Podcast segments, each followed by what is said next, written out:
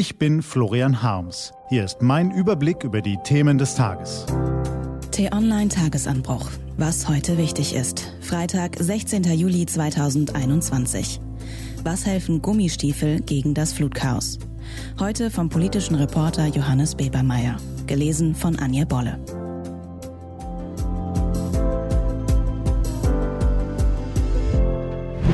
Politisches Schuhwerk. Wir hoffen, es geht Ihnen gut oder angesichts der Flutkatastrophe in Deutschland zumindest den Umständen entsprechend. Hoffen wir, dass der Wetterbericht richtig liegt und das Allerschlimmste erstmal vorbei ist. Damit möglichst noch Vermisste gefunden werden, damit die Angehörigen der Verstorbenen trauern können und damit die unermüdlichen Aufräumarbeiten vorangehen. Und ja, auch damit die politischen Aufräumarbeiten langsam anlaufen. Armin Laschet zog gestern die schwarzen Gummistiefel an, Olaf Scholz die derben Wanderschuhe. Nur was Annalena Baerbock an den Füßen hatte, ist nicht überliefert. Doch ist das wirklich ein Problem für die Kanzlerkandidatin der Grünen? Nein, liebe Hörerinnen und Hörer, Sie sind nicht versehentlich auf den Modeseiten der Brigitte gelandet. Doch das Schuhwerk ist gerade wieder hochpolitisch. Oder zumindest das, wofür es steht. Denn die Flutkatastrophe ist nicht nur und zuallererst ein Drama für Betroffene und Angehörige. Sie ist auch eine Prüfung für unsere Politiker. Und zwar eine besonders heikle Prüfung für die Kandidierenden im Bundestagswahlkampf.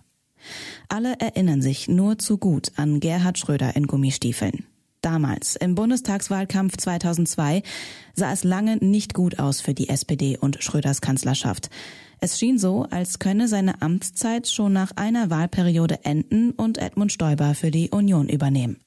Doch dann trat die Elbe über die Ufer. Schröder eilte ins Krisengebiet und stellte sich in Gummistiefel vor die Kameras. Stoiber hielt sich zurück. Schröder gewann, Stoiber verlor. zweitausendeinundzwanzig ist nicht zweitausendzwei und doch könnte die Flutkatastrophe das folgenreichste Ereignis dieses Wahlkampfs werden. Denn Politik ist dazu da, Krisen zu bewältigen oder im Idealfall zu verhindern. Und diesmal ist eben mehr als nur gutes Gummistiefel-Krisenmanagement gefragt. Ginge es nur darum, könnte nun vor allem Armin Laschet zeigen, ob er es kann. Nordrhein-Westfalen ist schwer getroffen. Er ist als Ministerpräsident gefordert, Hilfe zu organisieren. Laschet brach seine Reise nach Bayern zur C S U dann auch ab, begab sich ins Krisengebiet und wartete in der Stadt Altena durchs Wasser. Olaf Scholz gab ebenfalls den Macher, unterbrach seinen Urlaub und fuhr nach Rheinland-Pfalz. Dort ist seine S P D-Parteifreundin Malu Dreyer Ministerpräsidentin. Auch ihr Bundesland ist im Norden schwer betroffen. Scholz, der zwar kein Ministerpräsident ist, aber eben Vizekanzler und Bundesfinanzminister, versprach, mit Geld aus dem Bundeshaushalt zu helfen. Und Annalena Baerbock? Von ihr gibt es keine aktuellen Bilder. Sie sprach in einem schriftlichen Statement ihre Anteilnahme aus und ließ verbreiten, dass sie wegen der Katastrophe nun ein paar Tage früher aus ihrem Urlaub zurückkehren werde.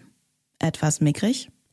Für Baerbock ist die Lage auf den ersten Blick am kompliziertesten. Selbst wenn sie ernsthaft helfen wollte, statt Hilfe nur zu simulieren, hat sie dazu als einfache Bundestagsabgeordnete kaum Möglichkeiten. Sie und ihr Co-Chef Robert Habeck wollen keinen Katastrophentourismus machen, war in Berlin zu hören. Bleibt also der Eindruck von den Hilflosen gegen die beiden Gummistiefelmacher hängen? So muss es nicht kommen. Denn nach der akuten Nothilfe wird nun schnell diskutiert werden, wie es zur Katastrophe kommen konnte und wodurch sie begünstigt wurde. Es wird dann um die Fragen des Städtebaus gehen, um Katastrophenschutz und auch darum, dass die Klimakrise dazu führt, dass es häufiger Extremwetter gibt.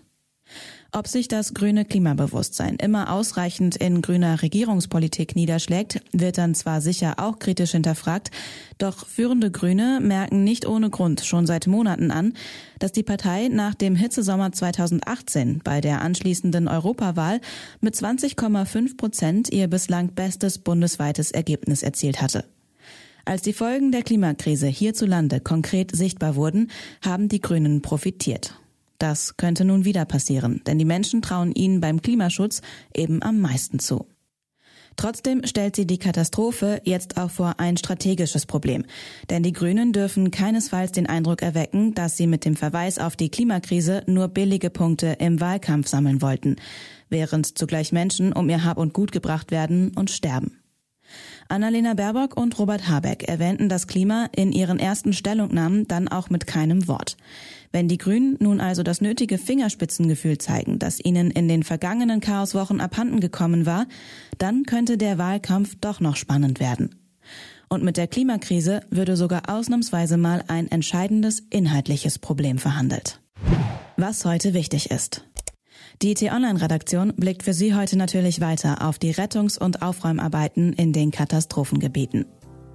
Das war der T-Online-Tagesanbruch vom sechzehnten Juli zweitausendeinundzwanzig, produziert vom Online-Radio- und Podcast-Anbieter Detektor F M. Den Tagesanbruch zum Hören gibt's auch in der Podcast-App Ihrer Wahl.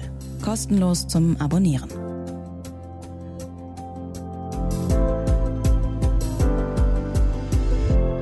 Ich wünsche Ihnen einen frohen Tag. Ihr Florian Harms.